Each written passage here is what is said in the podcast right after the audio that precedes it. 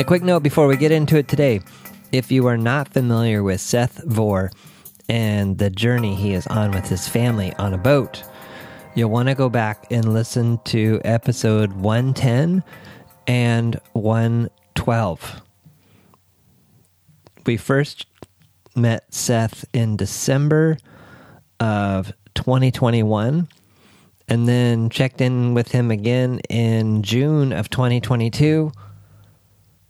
And now we're checking in with him as he's got about a thousand miles left on the year long boat journey that he's doing with his family. So, if you want a little more context, go listen to those first. One other encouragement as you're listening to Seth share all the interesting things that he does, think of what you might want to do. Think of who you might be in the face of the challenges that Seth faces and the unexpected pleasures that he experiences. What might you want those things to be for you? And how might there be parallel experiences in your own life right now that you might want to reflect on as you hear what's going on with Seth?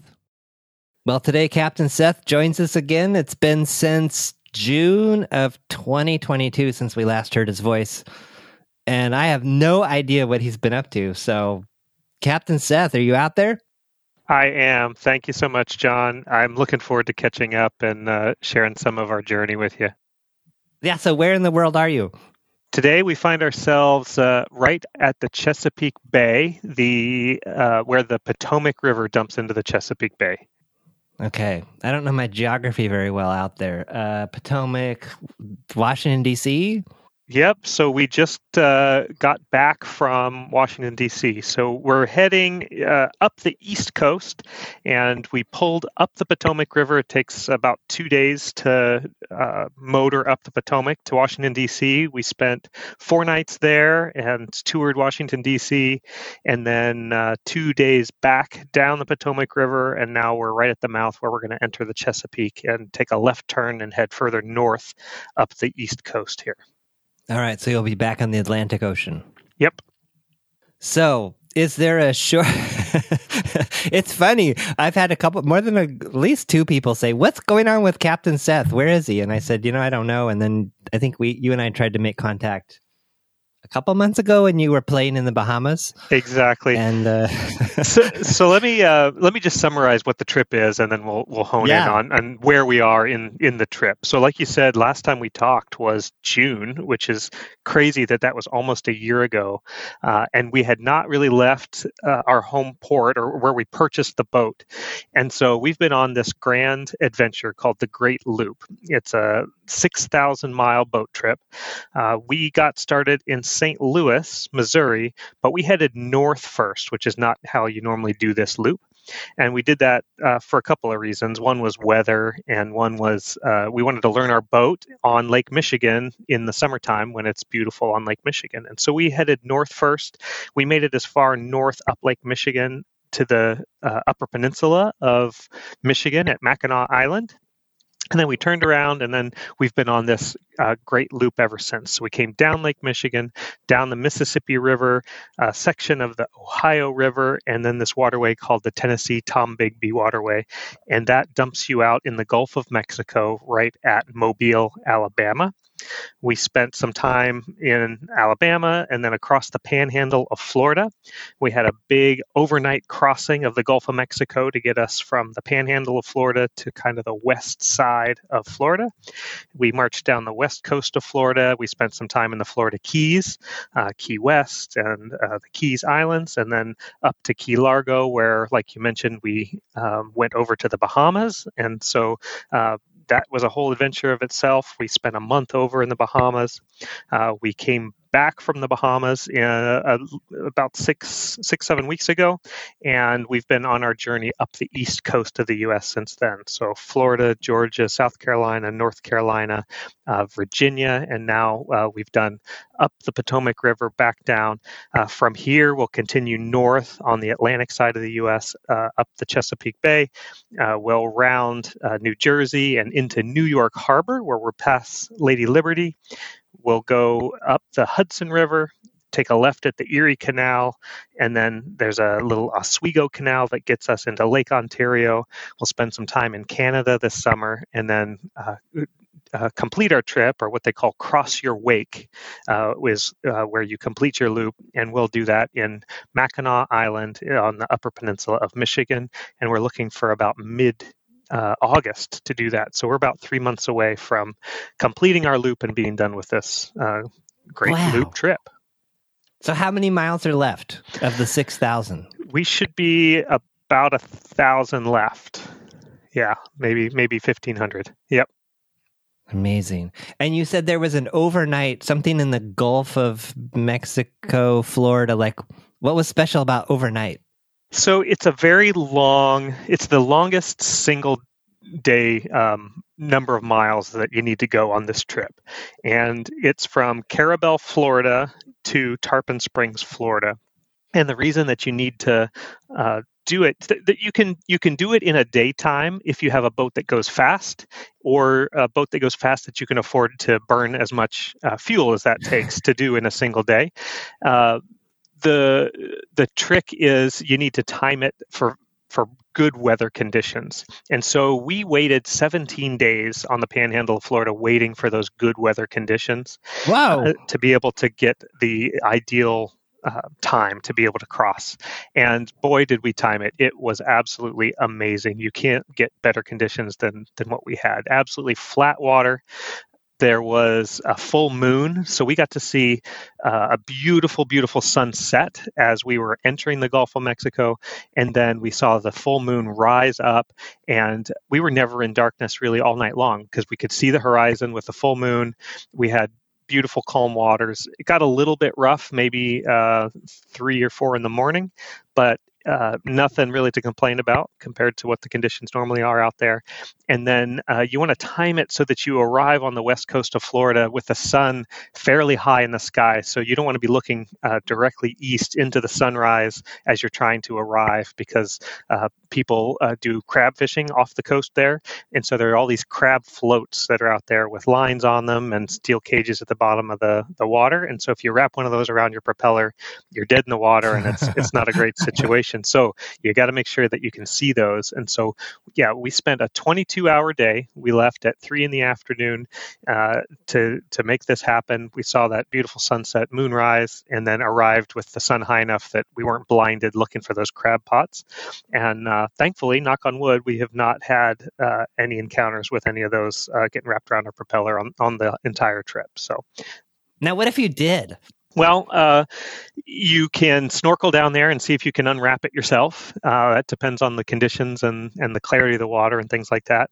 Uh, we have thankfully two engines aboard, so you can limp in on one if you just have one propeller that's affected. Uh, and then usually boat yards will be able to either send a diver down to take care of the situation or use a boat lift that gets you up and out of the water and on shore, and then they can figure out what's uh, wrong and, and unwrap it. In the easiest case, it's just unwrap it. In the worst case, you probably have some kind of damage there, bent propeller or a shaft that wobbles or something like that. And so, um, but there are very many capable boat yards, and you're never far from one on this trip. It's one of the things that's pretty appealing about it is that you're you're near a lot of um, you know coastal cities that are very well equipped to to handle boaters, and so um, that that's probably the the longest crossing that that we've had where we were just out of touch with any boatyard whatsoever. But on either end, there's there's lots to um, to be able to help you. So, how far offshore are you? Like, what's the furthest you're offshore at any given time? Um, that I think we were probably uh, maybe 50 miles uh, from land at any given time. 50 to 100, I think, is probably the maximum we we would ever been uh, offshore. And it's really you know other than that one and then the crossing to the bahamas that is a big uh, other kind of ocean crossing um, other than that you're, you're doing short hops in protected waters uh, for the duration of this trip and so those are the big kind of notable crossing ones. But um, for for the for most of the days that we've been out here, uh, they've been, you know, about 40 mile day, uh, which takes us, uh, you know, five or six hours, and in pretty calm calm waters. So when you're that far offshore, that sounds a little scary to me. Is it to you? It's not. Uh, it, I think my wife is a little more scared of it. There's there's kind of two approaches. When we were crossing the Gulf, we were with ten other boats, and so there's some safety and community, uh, but there's also some uh, wild cards there, right? Somebody could have a mechanical breakdown that changes everybody's plans in the middle of the night. Uh, somebody could decide that they want to go faster or slower, or you know, get out there and decide they, they're going to change a plan. And so, getting ten boat captains to agree on exactly what we're going to do for 22 hours is sometimes a difficult uh, thing to do. But uh, yeah, so so there's certainly opportunities to buddy boat with you know one or more other boats. If if having that community nearby you you can always you know see see another boat and, and have it within sight. When we crossed over to the bahamas we did not have that situation. We went uh, solo but there were a lot of boats out there. So not maybe within eyesight, but certainly within radio calling distance if we needed some kind of assistance out there. So I find peace in being out there alone and not having any you know schedule or time pressures or anything with uh, you know a group of boats that may have a different idea of what they want to do than I do but I there's certainly boaters that um, you know like to team up and and go as a group and and that's totally fine too. Now, were you affected by any of the hurricanes in Florida? Not directly. We were still on the rivers when Hurricane Ian hit, but we had reservations for staying at the the marina there in uh, Fort Myers, where the bulk of the damage from Hurricane Ian was done, and so that changed some of our west coast of Florida plans. Uh, that's one of those reasons we stayed as long as we did in the Panhandle for 17 days, waiting on that crossing, is we really had nowhere to be, and so we just enjoyed some of the community of the folks that that were in that part of the world at that time too, and were scratching their heads about what their boat cruising plans really looked like. Uh, we did have an opportunity to tour that marina after the the hurricane, and it was just devastating. Uh, a lot of liveaboards that you know it's not just their boat it's their home and uh, it, it's just the whole community completely uh, wiped out and, and affected by it and so uh, there's still still a lot of um, you know angst and healing that uh, is going on you know that and boat shopping and uh, wondering about it was a very popular uh, destination on this trip that uh, is just no more. I'm sure they'll rebuild and it'll come back, but uh, it's going to be some time. And so, um, no, we, we weren't directly affected by by the hurricane like uh, the storm, but certainly we're in the aftermath of it. What's been the scariest, closest call? Oh, that's a good question. Uh, I think so. Early in our trip, we were probably two months in. We were in Michigan coming back down Lake Michigan. So this puts us in probably September, August, August September timeframe. There was a storm. We were anchored not not in the main Lake Michigan, but in a lake off of Lake Michigan that's tied in, and a storm kicked up. And we were anchored with two other boats, and our anchor held just fine. We didn't have any issues uh, we had about 40 miles an hour winds, and so it was impressive. The um, the fierceness of the storm. And being from the Pacific Northwest, we don't get thunder and lightning much. And so our kids are not really used to that. And so our approach, and this happened right kind of in the evening as the sun was setting. So we made hot cocoa. We were sitting out on the covered aft deck of our boat, just watching this powerful storm oh, roll in and, and listening to the uh, thunder and, and looking at the flashes of the lightning. And the uh, there was a sailboat that was in that um, moorage that had dropped anchor near us, and almost as soon as the wind picked up, their anchor started to drag, and they started heading for these rocks. And unfortunately, the captain had a medical emergency. He went to start his engine uh, to get out of that situation and fell into his engine and cut his arm badly on his fan belt.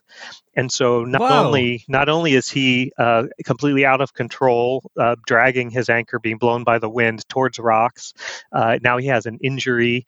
Uh, but they did have their engine started, so they did have the ability to move but they didn't have the ability to pull up their anchor because he didn't have the strength to do it with his injured arm, and his wife was aboard and she didn't have the strength to pull it.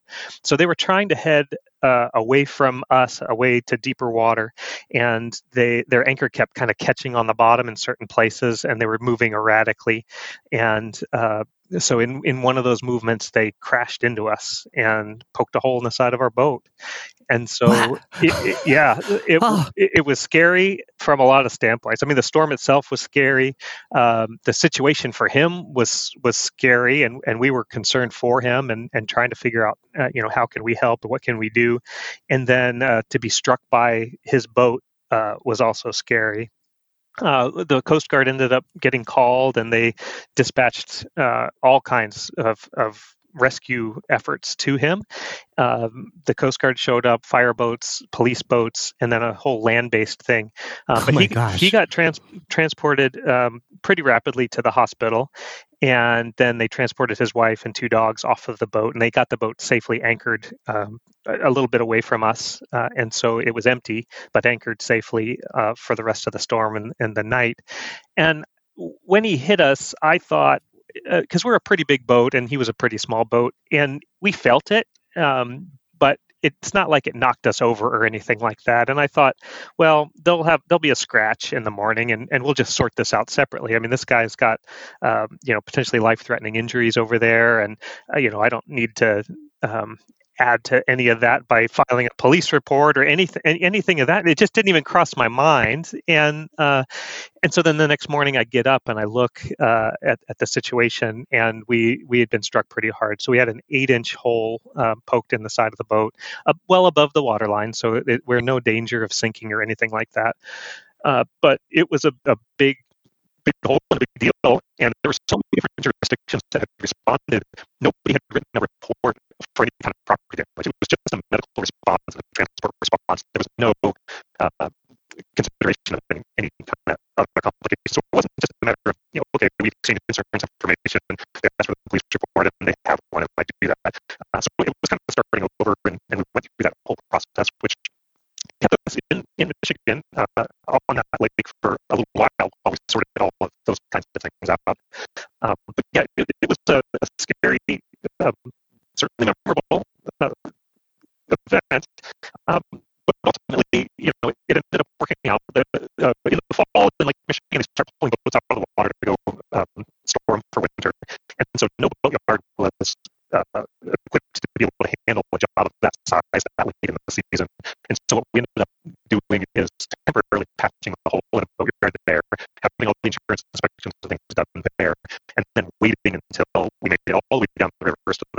Mexico in uh, Alabama, and having a, a, competent yard there. Um, pull the boat out of the water, do the work to fix it, and and put it back in the water. So uh, it certainly affected some of our schedule, and uh, we had a big ugly hole in the side of our boat for a good portion of the trip. But um, we're very thankful that that we were safe, that he got stitched up, and and he's in good shape, and um, we got out of that that situation. But um, yeah, that's that is probably the the scariest moment that we've had, for sure. Whoa. What's been the most surprisingly positive moment? Huh. Um, there have been so many small ones, I think. Uh, you know, just this week, cruising into Washington, D.C. on the Potomac River, it just see like i i have never been to washington d.c so i don't know what it's like to really fly in and see the capitol or the washington monument by by air or drive in but to be coming in under our own power on our own boat and see those massive you know iconic monuments uh, it just kind of melted my heart. And there have been some of those things where or, or, or where we do we we accomplish something as a family as a team on this boat um, like one of these big crossings of the gulf or, or the um, to get over to the bahamas that big crossing where you know it it's an achievement. It's a it's a it's a moment and it's something that we all share that is is one of those big positives big joys and they surprise you because i think it's hard to wrap your head exactly around like oh yeah great we're we're, we're pulling into the sea. We, we kind of can can intellectualize what that is going to be like. Um, but the feels that you feel when that happens uh, are incredible. And and when we pull together as a as a team on the boat to make something like an overnight crossing or, or a long day uh, or fighting you know rougher seas than we would prefer um, those those are the surprising times where you wouldn't think this is going to be one of our better days uh, on this trip, but it turns out to be just because of the circumstances that that we've all experienced together. If you want to create a really bad day, how would you how would you plan that? uh, bad bad days to like what's a really bad day on the boat? yeah, bad days. T- well, we all have um, mental health days, mental health issue days, where for whatever reason, you know, and and we take turns, you know, in no scheduled having mental health days. yes, yes, uh, it, and, and we've all had them uh, because boat life will will do that to you. Living in a smallish box for a year together, uh, away from home and friends, and you know, some maybe some of your self care routines and things like that um, can catch up to you. And so um, we we try our best to take care of each other, but there's there's somebody usually in a funk about every other day.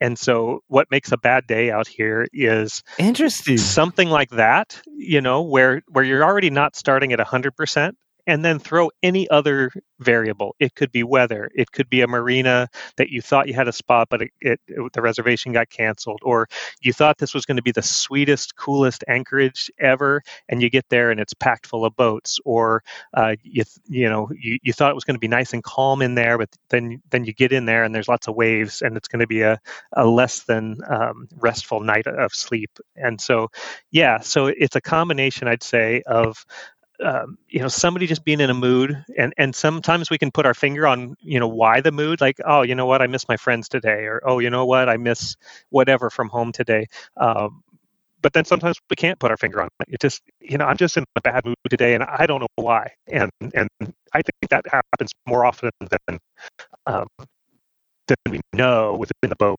And, and do you have a special system, like our way of telling each other, "Hey, I'm having one of those days"? no, no. Uh, we usually uh, discover it by accident or step in it just by uh, actually, you know, accidentally saying saying something wrong and or just having it uh, go go sideways. Uh, I, I will say there's there's one thing that has has helped greatly uh, at least for for Jennifer and I, is we have these headsets that we use to communicate to each other. So I, I drive the boat, and Jennifer handles the lines and the bumpers, and uh, so that so that we don't bump into things. And she handles the anchor and the anchor chain and, and things like that. Uh, but this is a 50 foot long boat and so we're 30 feet away from each other and sometimes within line of sight and sometimes not and so to be able to accurately communicate the situation like hey can you go forward a little bit more can you go back we're going to bump we're going to this or um, or even say you know hey we're going to tie up on this side of the boat but then last minute we changed we're going to tie up on the other side of the boat uh, to be able to communicate those without having to raise your voice to get the uh, actual audio communicated to the other person. So we have these headsets that allow you to talk in this conversational voice rather than just raising your voice to yell. I'm not yelling because I'm mad or you're doing something wrong. I'm yelling so you can hear me, but you're you're interpreting that as you're um, I'm I'm I'm doing something wrong somehow or, or, or whatnot. And so those headsets have really been lifesavers. Uh, they're actually nicknamed marriage savers uh, on this trip, and I, I will say that they're they're worth every penny. Now, I remember you mentioning that in our last conversation, and also that you were going to have a captain come like live with you for five days and coach you and kind of show you what to do. What what were some of the biggest things you learned there that were surprising? Yeah, uh, that was a wonderful experience. He came aboard. He spent five days with us, and it was, I, I think, more than anything else, he built our confidence in ourselves. So there wasn't any aha moment of any technical thing that he taught us that we didn't know before he stepped foot on our boat, but he gave us the confidence to drive this boat uh, with the skills that we already had and give us that confidence that we're not going to crash it into the first lock or the first you know bridge that that we come to. And that was that was life changing uh, he worked really really well with our family in just all of the family dynamics. It's it's weird when you know, it's one thing if you have a house guest uh, at at a at a home to have a boat guest. It's small quarters, and so they really need to gel with the family, and he really did. And so he worked with all of us in all of the different roles that there are on a boat to uh, build our confidence in those. And so that was that was really good. And and he covered all the things. So anchoring, docking, locking. Uh, we had to fuel up. We had to call marinas and get reservations and all of those basic kinds of things that we now do every single day and sometimes take for granted. But uh, he he got us confident in in doing all of those things, and so I think that really got us on a really firm foundation so that we could focus on other things uh, on, of the trip rather than be very tentative and, and worried about those first weeks on the boat. You mentioned being in a funk. What is it that you personally miss the most about home? I'll come into uh, a lot. I, I, miss some of the familiarity, right? Every single day here is different and new, and that is exciting and thrilling in some ways. But sometimes you just want to go to your favorite restaurant and have your favorite food and drink your favorite pint of beer and not have to guess like is this going to be a good ipa or is this going to be like some terrible experience i'm going to have? Uh, it, you know is this a really great burger or or is this you know not? Uh, how, where do i go? How do i park? What do i do? Every single day you're always doing something new and different. And sometimes i hunger for just the familiarity uh, I, I miss you know i just miss the Pacific Northwest sometimes. I, I, am I really, particularly this time of year, those very first boat rides of the Portland spring season, uh, when you've been pent up inside all winter and it's been gray and drizzly, uh, I really just that joy you feel when you finally the sun comes out and you can get outside and and like for me especially getting on the water. Um, now I don't have anything to complain about. I've been on beautiful sun-filled days on water for a whole year, uh, but those, that that kind of stuff, right? The the the normal cadence of life in a place that's familiar to you the the seasons changing and knowing what those are and, and what to expect uh, sometimes is, is what i hunger for. And of course the people. I mean i miss my close friends and uh, seeing them and and having those interactions too. Uh, but we've made a lot of really great new friends on this trip. And I, i'm a i'm a big introvert. And everybody always says uh, this trip you you'll never forget the the people. It's about the people that you meet. And when I heard that, I thought that may be true for everybody but me. I'm not sure about that. I'm, I'm gonna I'm I'm not real sure. But they mm. were hmm. absolutely right. Even for me, the introvert, is we have met some absolutely incredible people at, with uh, incredible stories, whether it's other boaters that are doing this trip um, kind of with us in the same kind of schedule, just people you meet at the docks or people you meet in these various cities that all have stories and um, just so much uh, generosity in time and and sharing uh, with us and our family as we go around. It's it's it really has been about the people, and uh, that really has surprised me as well. What have some of your favorite encounters there been? Uh, we just uh, made it up to Washington D.C. and I was prepared. I, I think the, the, the encounters that I enjoy the most are the ones that just take me by complete surprise and it's it's when I think I stereotype people based on geography or the price of the slip at the yacht club where we're going to be. Uh, and, and, and I was just surprised again where it's an expensive place. It's called a yacht club, which already has like one strike against it. Uh, and it's in a, a pretentious kind of a place like Washington, D.C. But I, I, was just completely wrong, uh, 100% wrong. They could not have been friendlier at this place and uh, in, invited us. Someone had just retired from the Coast Guard, someone's dog had just died, he invited us aboard to celebrate those milestones. They don't know us from anybody. We just pulled in today and they said come on aboard we'd, we'd love to to meet you and talk about your story and um, you know share a drink with you and uh, it was the same thing at the clubhouse at the at the yacht club just so many people walking up to us and and welcoming us to the city, offering us tips for touring around, restaurant tips, just all of those things. And I was completely prepared for the opposite. I thought everybody would be standoffish. I thought uh, there must be a lot of high security around there, so they probably don't like outsiders just tying up for a few days because you know there's there's senators and judges and politicians and other people that have their boats there, and so I, I would think they would be uh, very guarded in in sharing any of that. And they were they were completely the opposite. It was a very friendly, welcoming, awesome environment. And um, I've been surprised at that at a few of the different stops that we've had. You were saying the how everything is different each day. And what struck me there was you're doing this for a whole year. I remember traveling Europe for three weeks and at the end being so exhausted of just like I, of not knowing what's going to happen next or where I was going to stay that night. So I guess the only thing you have in your favor is, is you don't have to change languages. Right. yes. Yeah. We we don't have to change languages, so that is uh, you're right there. Uh, each of the different kind of segments of this trip presents its own challenges. Uh, you know, coming down the rivers, it was all about the locks and navigating the locks and communicating with the locks. So you compete with uh, barge traffic on the rivers and you're always trying to coordinate well when can i get through? Because you don't want to show up there and they say well i got a barge it's going to be like six hours you're just going to have to idle right here. Uh, that's that's no fun for anybody. So there's some timing and navigation challenges on the rivers.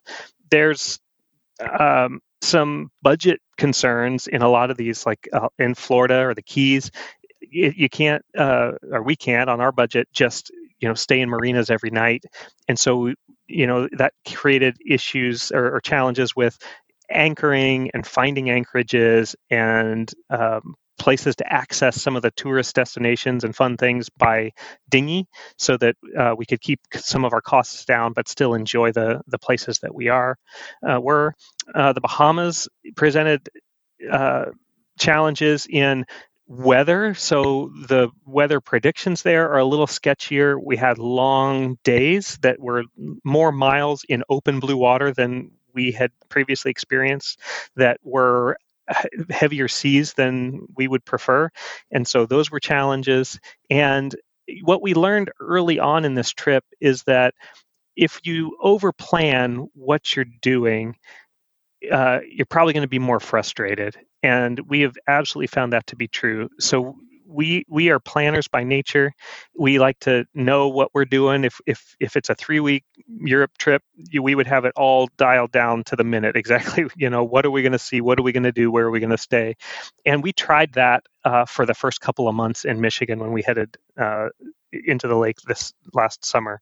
And what we found was one bad weather day will cause you to have to make a dozen phone calls to reschedule every other thing that is now delayed that one day. And then it might happen to you again two days later, and you got another dozen phone calls to make, and it leads to a lot of frustration. And so, what we found is that flying a little bit but more by the seat of our pants is uh, a lot more comfortable and uh, a lot less frustrating when we get out here. And so that's been a hard learned lesson because it really doesn't feel comfortable or, or, or in um, in concert with just kind of how we normally would run our, our normal lives back home. Uh, we would normally plan every little thing out. And so I think that's one of the big lessons we take away from this trip is that sometimes flying by the seat of your pants uh, uh opens up new opportunities, uh, gives you flexibility to do things that you probably wouldn't do otherwise. And so that's one that, that we've definitely learned. So it has its definite upsides. Yes, for sure. What do you wish that you had known that you now know before you started your trip? Hmm.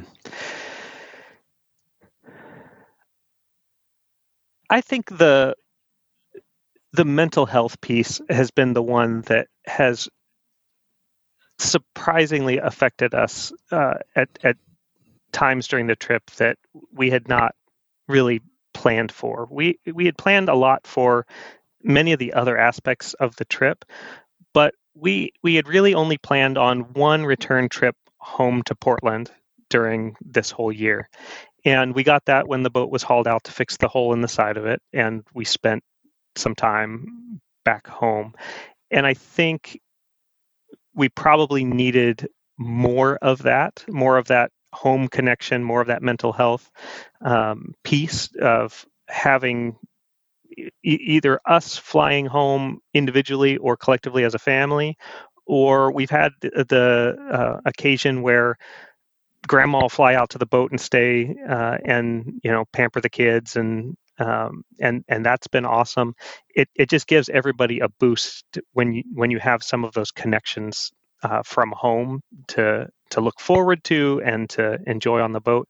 Uh, but that's one thing I think, and, and I don't exactly know what what the the concrete you know to dos would be if we had it to do over. But that is one area of focus I would definitely. Um, if I were to advise someone embarking on this kind of a trip, would be, you know, take care of it early and come up with some you know systems or uh, escape hatches uh, for that kind of thing. Like if you say that's it i've had enough uh, i you know you, you, can you can pull the string that says you know this triggers a, a, return home. Like i don't it doesn't need to be today but in the next week in the next month whatever it is i need something uh, as an escape hatch to to be able to do because i think sometimes we feel trapped and that um, we can't we can't get off we can't go and and um, th- there's no real escape. So so building in some uh, whether they're you know quarterly escape hatches where you're going to go home as a as a pre-planned, pre-predicted thing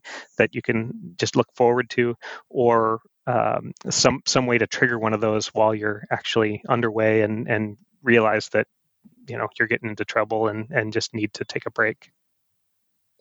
Wow, I didn't even know that was a possibility. I just assumed that you were there for the duration. That was it. Um, is it hard to get? Is it hard to get back into the experience when you were gone while your boat was being fixed?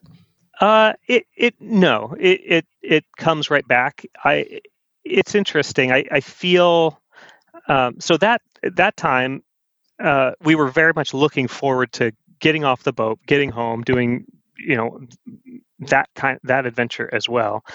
Uh, but then about halfway through that, we were really looking forward to getting back to the boat, and because at that point, uh, so uh, so we're rent, renting our house out. It's Airbnb. Uh, it happened to have a break uh, in tenants right around that time, so we were actually able to stay in our own home, but it didn't exactly feel like home. You know, it's Airbnbified. It's it's all white linens. It's all like you know they moved the vase from this side of the thing to that side of the thing. They moved the uh, carpets around and and and whatnot, and so it just didn't feel like home and so, about halfway through that process, it felt like the boat was home and that we were ready to get back to the boat.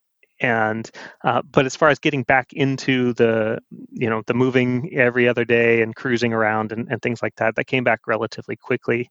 I, I think we need a balance in this trip for sure. And what what we've realized is that when we stay put in a place for a long time, we feel an itch to move. It's it the boat was not designed to just sit at a dock forever. We feel an itch to move on to the next port and get on with the adventure.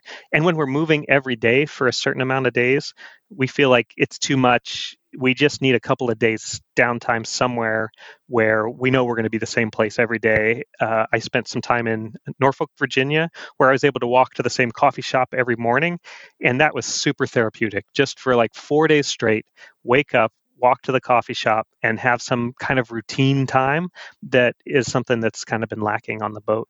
And so uh, and, and then the same thing with being in a marina with social interaction versus being on anchor where there's just nobody around you. We need a balance of that too. And so uh, our balance has been about 50-50 so so those are our things. Uh, some longer stays some moving every day some marinas, sometimes on kind of solitary anchor. And then um, the thing I would change is to build in some of those escape hatches to, to actually get off the boat uh, as well. What were you most hoping to find on this trip that you haven't found so far? I thought there would be a big aha moment about what we might want to do in the future as far as a, a, city that just we fell in love with that we want to live there forever or a, a a boating lifestyle that we would want to embrace forever. And I think this trip has not revealed that it's it's nudged us in certain directions regarding that. I don't think uh, Jennifer and I, after the kids, we, we we talk a lot about well, uh, we'll talk about the immediate first. So the immediate is we're going to finish this in August and we're going to move back to Portland. Uh, we've got the boat already listed with our broker and it, will be sold in August and, and we're going to move back. Uh, that's important for the kids to uh, finish out high school and have their friend groups and, and things like that. Uh, so that's the immediate. But I would go around again immediately. I, I would just keep on boating. Really? Yeah. And and our daughter would do the same. And and that, wow. and that's an interesting divide because uh, she and I are are the introverts of the family. Uh, but our extroverts, who you would think would love to hit a new dock and go meet any person and chat up uh, whatever uh, have struggled the most and i think it's because their friend groups uh, are not here and they really just they want they, yes, they can make friends with anybody, but they really want their friends that they've they've already made and that are in Portland. And so, anyway, two of us would go around again. Two of us really need to get back to Portland. And so, and the deal was one one year trip. And so, uh, we're honoring that deal, and and we're, we're we're we're doing that according to plan. So that's this year. And then we've talked about you know what does the future hold. Uh, we're going to wait until the kids have graduated high school, and then uh, Jennifer and I we've talked about going around again, buying another boat, doing the trip again. There's just so so much to see that you really have this FOMO of you can't see it all in this one year. You can see a lot of it, but you really can't uh, immerse yourself every single place you go. And some places you want to spend more time, and some places, unfortunately, you just have to skip over and um, want to come back to someday. And so I think we will do that. But we haven't found like the one city where like, oh my gosh, this is definitely the place. Uh, we want to put down roots here and uh, you know sell our house in Portland and, and come here, and, and this is where we're going to live. Uh, we've realized that it is pretty amazing to have summer in Michigan in the north and winter in Florida in the south. It uh, that weather-wise has been an incredible year and eye-opening for uh, you know where where we're used to this uh, you know Pacific Northwest gray drizzle mm-hmm. in the mm-hmm. winter. Uh, I'm not looking forward to going back to that in the fall for sure. So uh, knowing that this is out here and accessible, and that there's year-long boating available, like who knew? Um, I'm I'm excited to to have learned that. And so, um, but no, we haven't had a big revelation on this trip of um, a a city calling our name, which is kind of a little bit what we thought might happen. Now, so you're selling your boat in Michigan? Yes. What if you wanted to actually bring your boat home? Could you do it? on water? And half so, where would how would you do that? Yeah. So from Michigan, you could do one of two routes. Uh, you you can go back down the rivers like we went down the Mississippi River and, and pop out in the Gulf of Mexico and then go south into the Panama Canal and then cut over and then up the west coast of um, Central America, Mexico to um, to the west coast, or the the least expensive and probably more prudent is to get the boat to Fort Lauderdale, and they put it on a bigger boat and then they ship it through the Panama Canal and it gets dropped off in Mexico or uh, Canada, like Vancouver Island, Canada. And then you can pick up your boat there and then cruise on the West Coast. And so that's it's a possibility. Um, it's not really the boat for the Pacific Northwest, though. Uh, it's you know it. I, I think there's a boat for every job, and there are some amazing beautiful, perfect for the Pacific Northwest boats. Uh, this probably just isn't it. Uh, and it's certainly too big and fancy for a weekender. So as we look to move back uh, to, to, our, you know, ho- home, uh, there'll probably be a, a, boat in our future there, but this is too much boat for that um, kind of thing. And so we'll look for something smaller than this but that we can still cruise around and and enjoy the the waters in in all four seasons. And and there's been some talk of you know the next adventure 2.0 uh, i'm i'm eyeing uh, you know departing portland down the columbia river and uh, go explore puget sound for a while the uh, san juan islands the inside passage to alaska. Uh, we've got some really amazing beautiful cruising grounds in in our backyard up there. And I feel like with the experience that we've had on this trip, uh, we're a little saltier than we were when we started, and I feel like we can handle some of those uh, bigger waters and um, have some of the skills that we would need to to take on a trip like that. So that may be in our future as well. again, not so sure on the timing of it, but uh, it is uh, unless it's the absolute your dream boat, perfect boat for you, uh, getting it from the east coast to the west coast is uh, kind of prohibitively expensive uh, unless you're really up for a big adventure and, and sailing it yourself uh, through the Panama Canal. How treacherous is that? Uh, pretty treacherous. Well, well, the, the, the canal itself is not. It's the getting to it. It's uh, a lot of that open Gulf of Mexico type of cruising, and then the uh, Pacific Ocean is uh, pretty notoriously poor conditions uh, with not a ton of uh, kind of cruiser friendly ports to just hop into uh, every place. So what we're finding here on the East Coast is, you know, every 20 or 30 miles is a cute little town where you can go in there and um, tie up and, and you know go have a sandwich or whatever uh, on the west coast uh, things are a little more spread out and a little a little a lot more industrial and so there's not a lot of little uh, cool marinas and, and towns to pop into uh, to get out of weather here and there. So, um, but I don't know that that may be something in the future. Pulling into Long Beach. exactly right. Yeah. So where do I tie up, guys? Say, yeah. You mentioned going up to Alaska, San Juans. Are there any other loops, like popular loops like this one that you've done? I mean, it sounds like Alaska would be like go there and then come back. Right.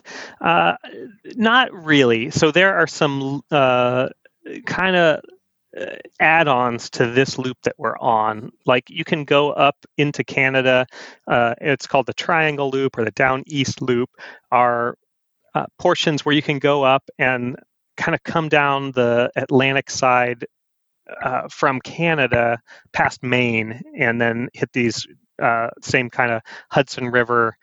Uh, Erie Canal kinds of things. So there's there's options in and through that section to add a separate loop to this loop, but there's no real other big loop that um, that I am aware of that people do, and there's certainly not one, uh, not a route that is as well, I think, advertised and organized. The the Great Loop Cruisers Association, that is the nonprofit that puts this all kind of together and hosts conferences on this and provides us our map and planning resources and all these things.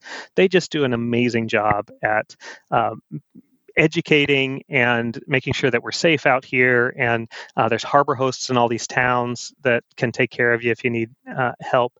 Uh, I don't know of any other uh, area that you can cruise and have the type of support that that you have on on this particular loop. Uh, I'm looking for resources on that trip uh, in, to Alaska on the Inside Passage. I know a fair number of cruisers do it, uh, but I don't know of again like the one resource that like this is the book you have to have. Everybody uses this book. This is this is what you do. Um, and then the other one that comes up some somewhat often is the Mediterranean. People will uh, buy a boat or rent a boat or do uh, some charters and and do some loop around the Mediterranean Sea. And I, I don't know if that's the kind of thing that would be uh, maybe in our future as well, but yeah, certainly, uh, yeah, certainly an option. So, of your whole trip where you were on the like traveling by boat, not back home, how many nights have you not spent on the boat? Uh, really, just one or two, and it was not. Uh, it, it was adjacent to that trip home. So we arrived, the boat got okay. hauled out of the water, and we had some viewers from our YouTube channel that had a condo right there in Orange Beach, Alabama, and they said, "Hey, would, would, wow. would you like to stay in our condo?" And we said, "Actually, we really need a place to stay uh, because our boat's going to get hauled out of the water." And uh, they said uh, very generously that we could stay there, and so we did. Uh, but aside from that, we have not been off the boat uh, for a single night's sleep, and and that was the very first time, yeah, uh, and and really the only time our heads were not in in hitting the pillows in these beds on the boat um, for this year. So just that one chunk of time uh, back in November uh, when we did that, and so far our plans are are the same for the rest of this trip. Is um, we'll finish it out um, having um, not spent a night off the boat uh, until we moved back home. Amazing. I was thinking this morning. I thought, I thought, you know, I have no idea what you've been up to. Yep. And then it dawned on me, was like, wait a minute, you have that YouTube channel. I could have been watching. I don't really subscribe to anything on YouTube and try not to go there very often. Yep. so have you kept your YouTube channel updated along the way?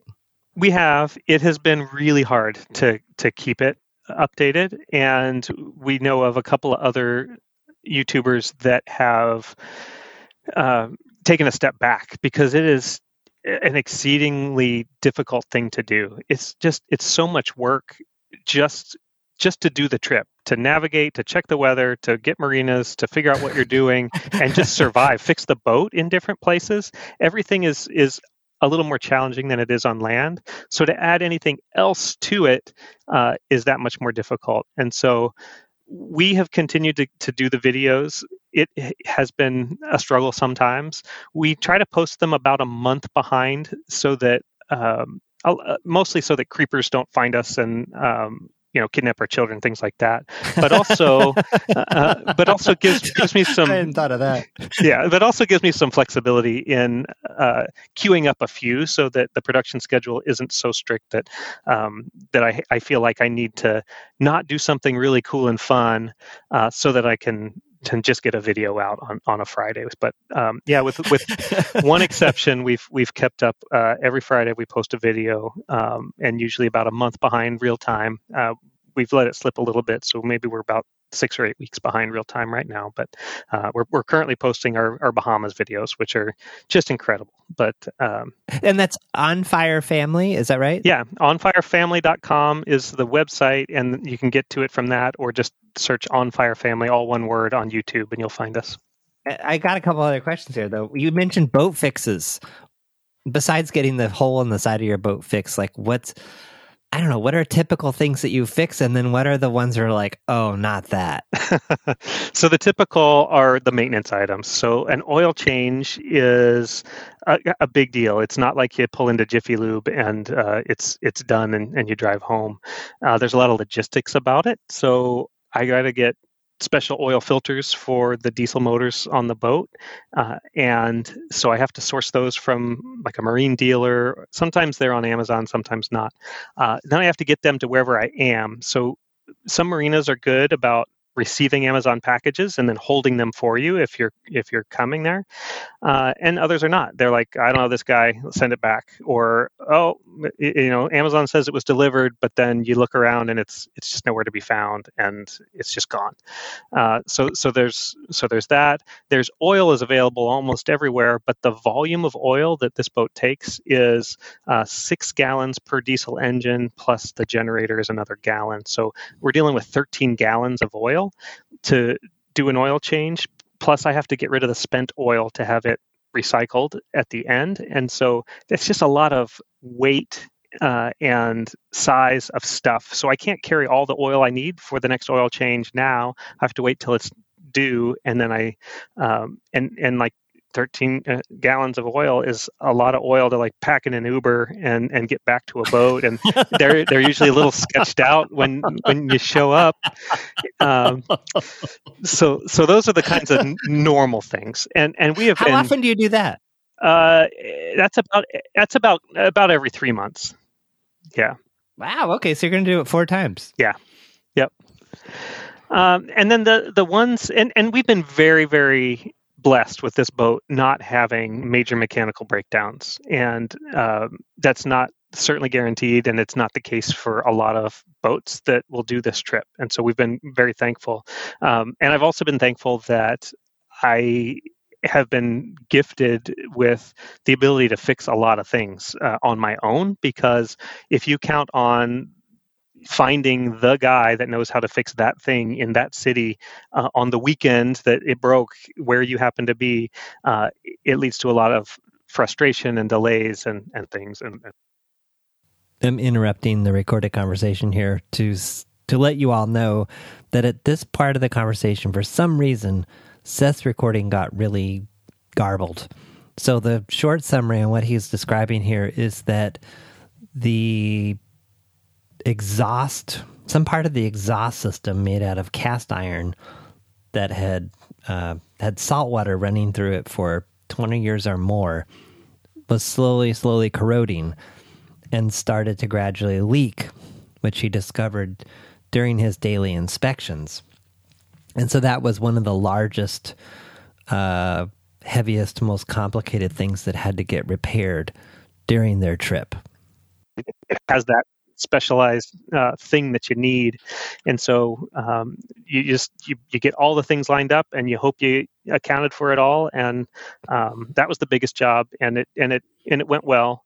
Um, but we yeah we were seeking a lot of different. Um, kind of expert advice and doing a lot of research to make sure that we could pull it off uh, and not be just completely stuck because if you disassemble it then um, then you have a broken boat and you're you're stuck wherever you are. So um, yeah. So that, that was probably the biggest one. Wow. And how about your finances in terms of what you've planned and budgeted versus what's happened? Yeah we're probably 50% over budget and we're budgeters. We that's not a thing that that really that was like wow yeah that's not a thing that happens to us uh, but it has happened on this trip and I, I, can attribute it to a few different things. One, it, it, at the beginning, absolutely, it was that we were living like we were on vacation, and so when you're on vacation, you you dine out and you you know live the good life and you enjoy and um, and we treated the first couple of months like that until we started adding it up and we're like whoa yeah, we can't do a whole year like this. It's uh, that's way over budget, and and we're not really enjoying uh, a lot of the experiences. So, uh, so we started eating on the boat uh, quite a bit more, and and that helped. The uh, and then the other was marinas versus anchoring out. So marinas are expensive, and sometimes you don't really even enjoy the amenities of a marina because you pull in late at night and you're going to leave early in the morning. And you know, did you really get to enjoy the uh, the clubhouse or the pool or the whatever. Some some marinas are as fancy as could be and and have a tiki bar next to a pool overlooking the water and all the things. And some are are just a bare bones wooden dock that you can um, tie to. So so marinas and then diesel fuel. It's just going to be what it's going to be, is what I've found. We'll seek out cheaper fill ups that, that we can, uh, but essentially there's uh, there's not a lot of you know budget shopping for that. The way we kind of mitigate our diesel cost is by going slow. So when we had talked, I think in June we had planned on going 10 miles an hour, And at that burn rate, you burn twice as much diesel fuel if as when you would go eight miles an hour. Oh. So, so we dropped our uh, our kind of average cruise speed from 10 miles an hour to eight miles an hour uh, a couple of months into the trip to reduce that because diesel prices were insane when we started. They've come down quite a bit. They were insane Yeah. when we started, and um, and so that has helped a lot. But man, those first few days running eight miles an hour instead of 10 it just felt like you were almost going backwards. Like you just couldn't it- just like i can't even see the trees going by outside. Like are we even moving? But uh but in in this trip generally you're not in a hurry. And I think we see things and do things and experiencing things at eight miles an hour that you wouldn't do if you were going, you know, 15 or 20 miles an hour. So some boats or budgets allow um, they'll they'll do faster like that. But what I found is that uh, two things. Number one, if you hit something, it does a lot more damage if you're going 20 miles an hour instead of eight miles an hour. and so those are the guys. And and your decision making has to be a lot quicker, right? So if you see the rocks coming up, I can Right. I can see them coming quite a ways off at eight miles an hour. At 20, maybe not as much. And so uh, I, I've just experienced people going faster. Um, tend to have a lot more repairs. So that's one. And then the other is we're going to end up at the same tiki hut happy hour, uh, whether I go eight miles an hour or you go 20. You might just end up there early and have a nap or something beforehand, but we're going to make it and it's going to be just fine. And we made those calculated decisions as we've gone. So it's not like it's just completely gotten uh, away from us blindly. We, uh, you know, we could have skipped the Bahamas. It's an expensive side trip. It's a lot of fuel to get down there and to do all of those things. Um, but we were at the, you know, we, we, we were heading up the coast of Florida. You can either take a right and go to the Bahamas or keep on going. And we made that decision to do it because uh, it is a, a kind of a bucket list trip and an epic thing. And when are we ever going to be uh, in the same position to to be able to do this? Uh, and so we've made some of those choices, but um, it has been more expensive than than we had predicted for sure. But any closing thoughts, highlights, challenges to people listening, recommendations, whatever's on your mind? Yeah, I uh, I, I would say wh- whatever it is, whatever your great loop is that you may have been dreaming of or curious about, uh, I, I would just my encouragement would be to figure out what it takes to make it happen and start putting some concrete steps in place to to move towards that. Uh, I just had uh, my best friend uh, pass away this last month, and uh, he was in his early 50s, and uh, he had uh, you know dreams like we all kind of do, right? And it just really secured in in my mind that this is the right time and place for us to be doing this trip in the life of our family. Uh, I think we've talked before about uh, me being a cancer survivor and and some of my health issues in the past, and uh, health is not guaranteed, and uh, you know my my my message, I guess, is that. Um, figure out a way to to do it sooner than later uh, start working towards those dreams and and make them happen because uh, you don't know how many days you have on this earth and uh, to be out here actually doing this uh, when my friend passed away it just really hit me that um, you know he had a lot of those kinds of um, things still left in him when he passed and um, maybe don't wait. Maybe um, get out there sooner. All right, and people can find you once more time at onfirefamily.com is our website and you'll find all of our social media accounts there but uh, most importantly the link to our youtube channel uh, which is also titled on fire family and we post videos there every week on this grand adventure and i'm sure it'll morph into something else and you can learn about uh, whatever that is uh, when we're done with our trip uh, over there on the youtube. All right, thanks again. thanks john